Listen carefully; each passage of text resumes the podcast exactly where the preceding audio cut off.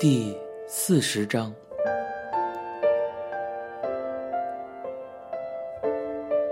二十七万日元，最便宜的葬礼安排。若要告诉妈妈，她一定惊讶并且难过的是，葬礼的请求书里写的是大概二百万日元，包含了大事小情的操办费用。虽然百合倒是我定的。尽管如此，客人们都说葬礼办得不错，所以就算奢侈一下也无所谓了。对妈妈来说，唯此一回的葬礼，我无论出多少钱，哪怕是借钱都要好好办的。五百万日元也好，一千万日元也好，铺张浪费也无所谓。然而。妈妈这样上了年纪的人，却还要为了自己的葬礼节衣缩食，小心翼翼的每月凑齐三千日元。对于老人的这种心情，那些互助会及殡仪馆的人又作何感想呢？只花二十七万日元就不会添麻烦给别人，这样想着，老人才安然离去。你们安排的却是让他们无法理解、近乎天价的费用规定。你们到了那个世界里，也会觉得惶恐吧？为什么要让将死之人为金钱而产生厌恶之情呢？不过，什么都不要担心了。那个葬礼是妈妈自己出钱办的，操办的非常圆满，请别再担心金钱的事情了。虽然是最便宜的方案，却比任何豪华的葬礼都要好得多。里面还有一个茶色信封，鼓得很厚，封皮上写着“雅野名字的来历”。几张纸上事无巨细的写着测姓名的结果，与其他候补名字比较的详细过程。雅莲、旭亮、吉、彩、一路、卓也、雅也。妈妈似乎对山本有三的真实一路感慨颇多。所以，对一路这个名字极为推崇。不过，测姓名时却是好事全无，让人不寒而栗的结果。上面写着：很早与亲人生死离别，或者体弱多病、贫困潦倒，甚至有刑罚、遇难、负伤等此类凶兆。另外，隔壁家的小狗也叫做一郎，与一路同音，所以才将这个名字排除掉。最终，虽然选定了笔画数中运气大吉的雅野，不过妈妈还是觉得像是爱情剧里男主角的名字，似乎并不太满意。旭日升天，领导运旺，可以白手起家，掌握天下，得到上司、前辈及多方支持援助，把握时机则可飞黄腾达，乃大吉之兆。我虽然并非相信占卜之人，然而比起刚才的甚至有刑罚、遇难、负伤等此类凶兆来说，他也一定会选择雅野这个名字。在同一个袋子里，还有一个点状图案的小口袋，上面写着“玉玉旭，小仓纪念医院，中川氏婴儿，昭和三十八年十一月四日诞生。”里面是类似药粉分装一样折叠好的纸袋，打开后，里面装着干巴巴的脐带，小小的脐带中央的地方系着红线，就像正在等候借名的妈妈一样。此时的新生婴儿还尚无姓名，被叫做中川氏。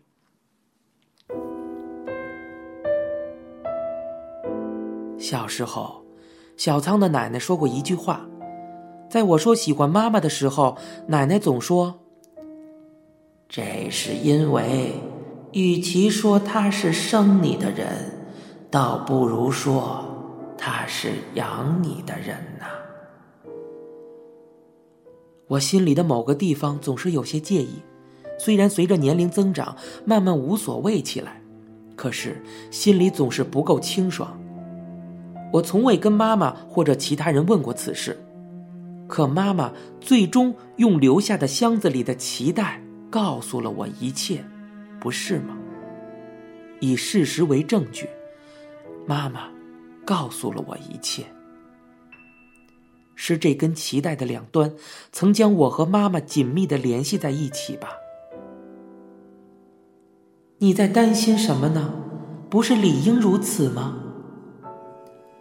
看着翠翠的脐带，就好像妈妈正在这样对我讲话一样。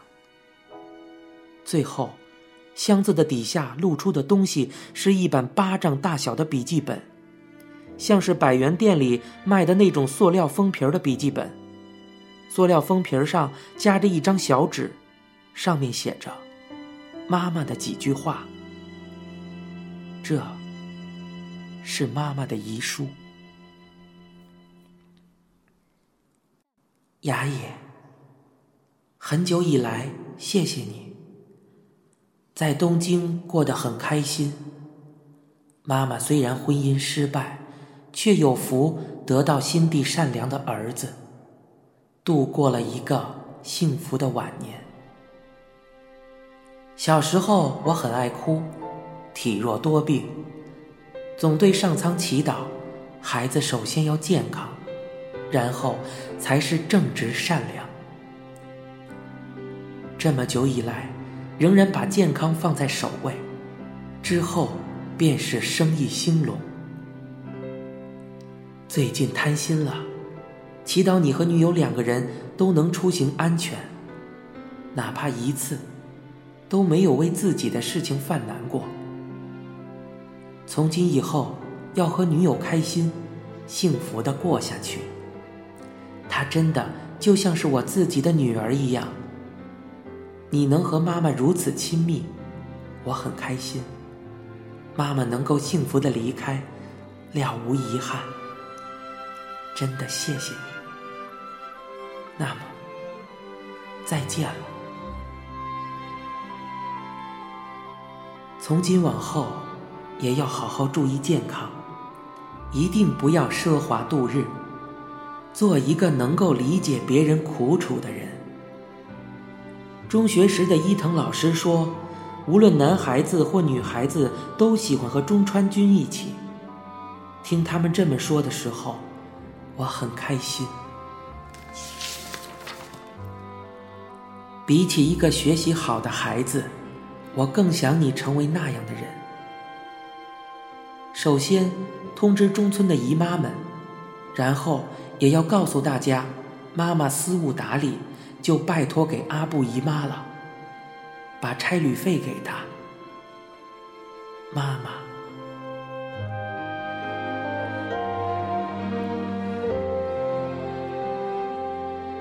眼泪吧嗒吧嗒的落在笔记本上，我想要拼命忍住，但还是按耐不住放声大哭起来。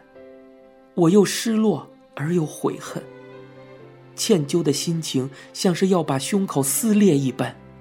琐碎的事情，满满的写在了下一页上。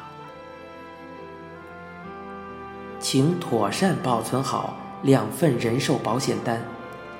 这是得病时以住院保障为主的保险，住院补偿为每人一万五千日元。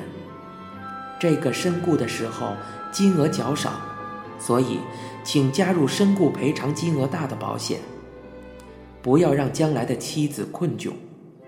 还有，妈妈加入了交通保险，死后请拨打共计入会书上的电话号码，办理退会。这个只对交通事故有效，另外，也请给白话会的会长那里打个电话。妈妈在最后住院之前，我和女友就已经分手了，可是直到最后也没有告诉妈妈。住院之后，他也照常和我的女友频繁往来。可能妈妈也想不到事情已经发展到那种地步，觉得我们反正早晚都会结婚的，妈妈。才安心的走了，直到最后都瞒着妈妈，这让我坐立不安。笔记本上还留有写给他的话：“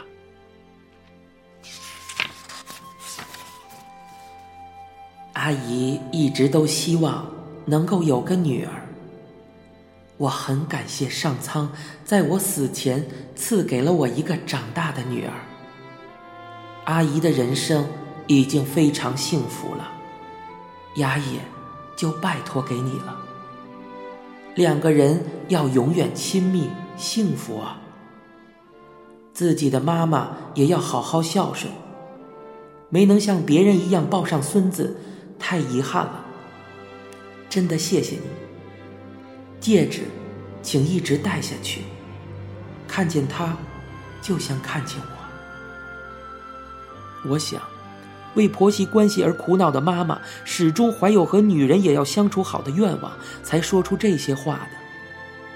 与其说她是儿子的女友，倒不如说是身为妈妈女儿的朋友。就好像章鱼社长还有其他的女人到家里来玩时，都是妈妈的朋友。也都像妈妈一直想要的女儿一样，我很感谢能让妈妈度过那么多美好时光的每个人。另外，对于让妈妈最后的愿望落空的自己，因为一切已无法挽回，而感到很没出息。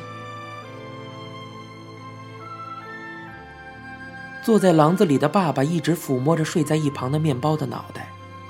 这几个星期，爸爸看上去像是小了好多。留给爸爸的只有夫妻二人才知道的，只属于两个人的美好回忆，和再也无法倒流的时光。在我和妈妈心中，留着千金不换的记忆和没有送出的礼物。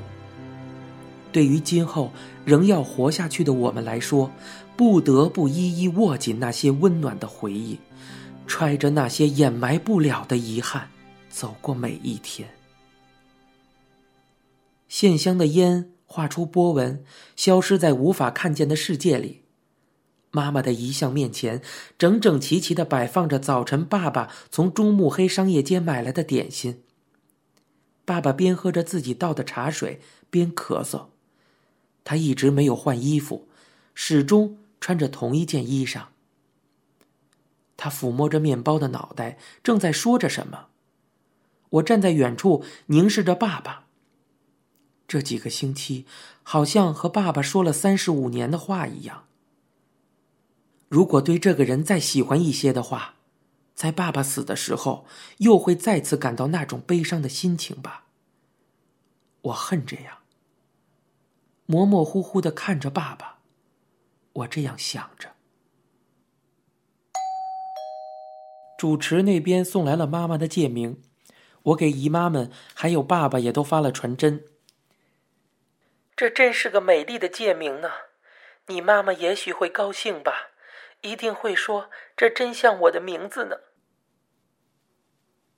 丽春院明朗妙容信女，来信说一想起来就总要哭的姨妈们看到了这个戒名，也好像心情舒畅了。啊。真是个好名字啊！不过，这还真是个无欲无求的好和尚，在小仓那边，借名可要花不少钱呢。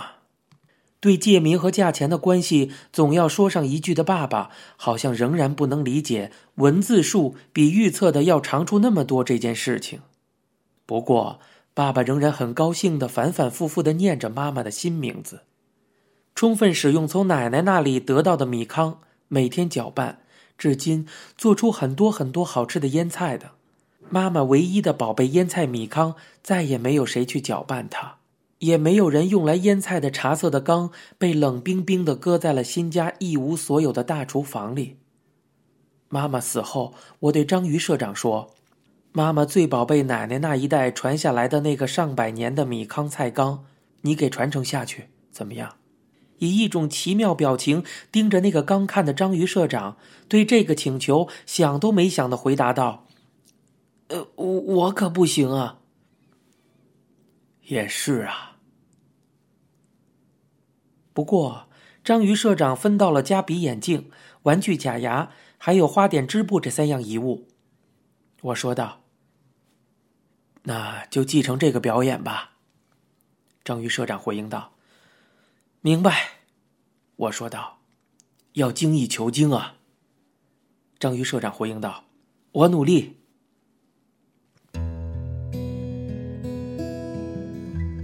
整理妈妈的相册时，看见了很多她们姐妹几个外出旅行时的照片，其中一张右下角印着“一九八零”，是在某个温泉旅馆里的照片。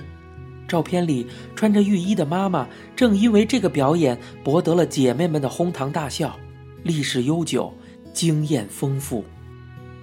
现在，妈妈的佛坛抽屉里放着第二代继承人章鱼社长在装扮后的近照。每月十五日月满之时，主持都会来念经，对我说很多话。他说道：“为了寻找不死人而远去天竺取经的三藏法师，最终带回来的不是不死的生命，而是一本经书。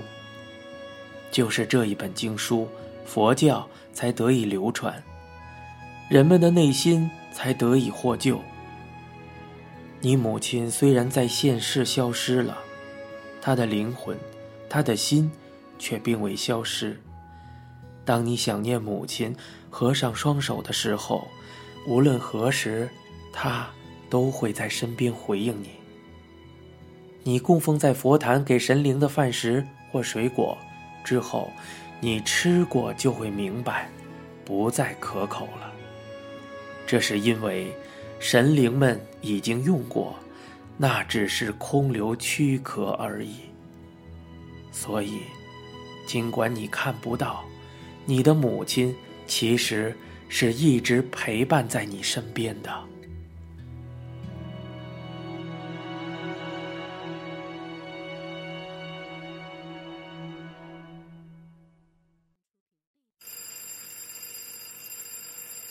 我每天醒来的第一件事，便是给妈妈的灵位上香，对她说一些她健在时没有说过的话。我对妈妈说：“早。”这么说后，总是能听到妈妈的声音：“说早也不早了，都中午了，快点去工作吧，让别人等久了可不好啊。”虽然听起来有些奇怪，可是比起从前，我和妈妈说话的次数，却多了很多。